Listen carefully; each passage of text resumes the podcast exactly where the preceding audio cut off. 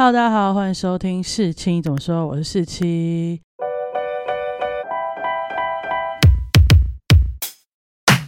今天呢，要跟大家讲的呢是电影的心得。那我终于去看了上个礼拜吧上映的国片《查无此心》，就是由张钧甯、阮经天所主演的一部悬疑惊悚片。我觉得呢，这个是台湾很难得有。主流的商业电影会以外籍移工为叙事主体，然后发想这整个故事。那最近当然还有八尺门的辩护人、九枪一些影集啊、纪录片，然后是讲关于逃逸移工或是外籍移工的。我觉得大家都可以去看看，了解一下这个群体，可能会跟你想象中的完全不一样。那这部电影呢？我觉得它最特殊的元素就是有把这个移工放进去。那移工放进去里面呢，你们就会发现很多在这个叙事当中就讲了很多移工的困境，例如他劳动条件，还有非法中介、逃逸后一些就医问题啊，还有他们可能会去犯罪。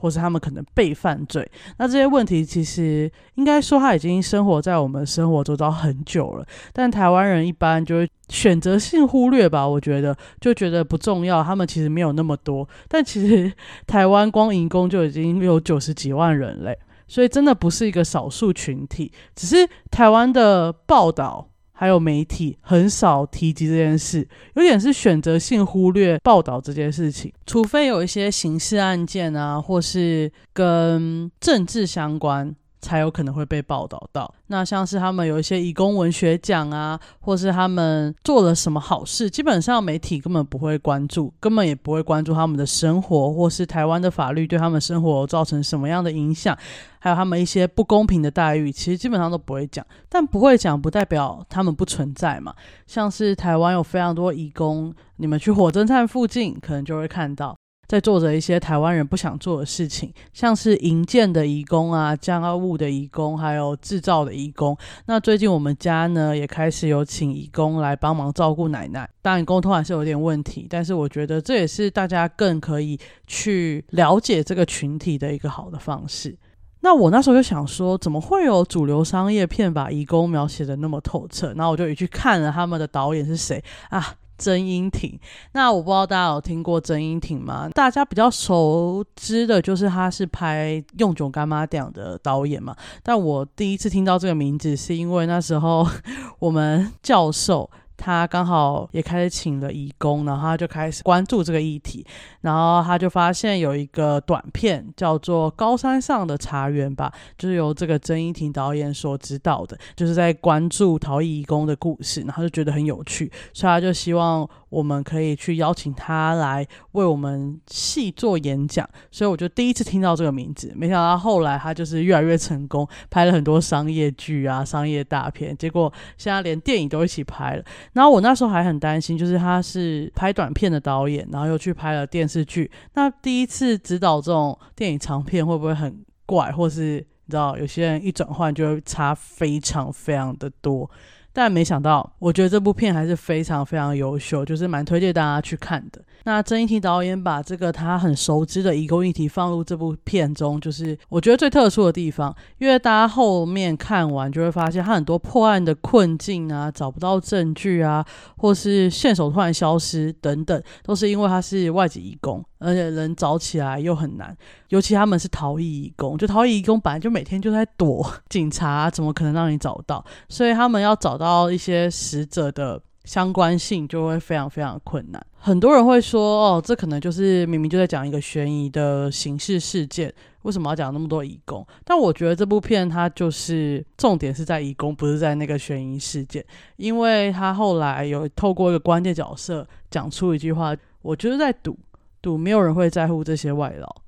那我觉得这句话就是点破这部电影的重心，所以我才特别想要聊这个部分。导演厉害的地方就是把这些移工的困境就非常巧妙融入到剧情之中。这些困境呢，就透过案件侦查的过程中把它描绘出来，让观众就可以很自然而然的多一些对于这些移工的认识。那我觉得光是认识这些移工的困境，跟理解他们有这些不如意的地方，还有他们不是你想象中他们不这么做，而是他们真的有很多的难处，这就是一件很伟大的事情。那当然，我觉得还有一个点，就是他让这些实力派演员、有人气的艺人可以了解这个议题，然后变得更加关注这个议题，会为这个族群发声。我觉得这比很多政策宣导更有用一点。至少他粉丝呢也发现这件事情，然后认知到这个群体是需要被大家关注的。最最最底线来说，他至少不会在媒体在询问这个议题的时候发出一些荒唐的言论，就不像某些主持人之类的。对，所以我觉得这件事也很厉害。虽然这部片被分为惊悚悬疑片，但我个人认为只有一开头的前五分钟吧，才有那种惊悚想要吓你的感觉。到后面破案的过程，然后找受害人或找加害人的途中，它并没有特别营造那种恐怖的感觉。基本上，我对这件事我是蛮喜欢的，因为这次我看这部电影，就是我整个包场，整个电影院只有我一个人。然后一开始前五分钟，我想说完蛋了，我后面应该不敢看，眼睛都会闭起来。但没有啊，后来在破案。的过程中带入了很多困境、难题、人性的层面，而不是想要吓你。那我个人蛮喜欢的，可是它就会有点跟这所谓的惊悚悬疑片没有特别的扣合。后来看报道发现，导演是想要说的故事是呃每个人的伤痛，然后互相理解故事，也就是说很多人的坏或者好。或是一些做出行为来说，他都是有自己的原因，然后希望大家互相理解，所以他到后面可能才没有营造这种所谓的惊悚感吧。再来就是，我觉得他们最后大 boss 那个凶手出来的时候，那个凶手并没有把那种心理变态的感觉演出来，他还是原本那样子。当然，心理变态有很多种，可是我觉得如果你要更强调那个恐惧感的话，这个心理变态的感觉可能要演出来。他有一种过于柔和的感觉。当然，我觉得可能是那个凶手他这么做的原因。就是他可能还是想要有爱，然后他是需要爱的感觉，所以他才演的比较柔和。但是我觉得他如果再更偏执一点，或是表情再更狰狞一点，或是对于他的呈现再更满意一点，会更有冲击力。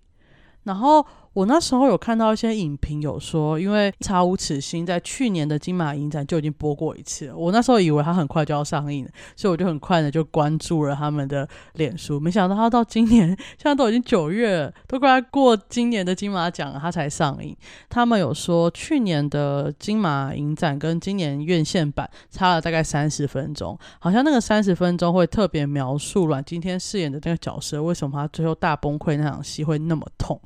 然后我先看到这个影片，我想说不会吧，他应该还是会铺陈。但其实看完这部电影的时候，在阮经天他的表现，他很痛、很舍不得，然后很崩溃的状况，他表现的非常好。但为什么他要那么痛？这个动机其实我没有那么 get 得到。然后我就想起了这个影评，我就觉得哦，有可能是他剪掉那三十分钟是有更深刻描述他为什么那么痛。当然，他演的那个角色。痛是一定痛，但是他表现真的很痛苦，就是你会很感同身受。可是我没有那个动机，我就不知道为什么他到底那么痛苦要干嘛。但比如说那段戏，阮经天演的真的非常好。再来演员的部分呢，就是我刚刚有讲过的阮经天啊，然后里面还有士林、陈维敏啊、永安顺等等，都表现的很优秀。阮经天在里面呢，需要讲很多泰文。啊，最近我学了一点泰文嘛，然后刚从泰国回来，所以就发现哇，他虽然可能没有讲的那么到地，但是你就知道他那个泰文是讲的是正确的。他泰文台词有够多诶，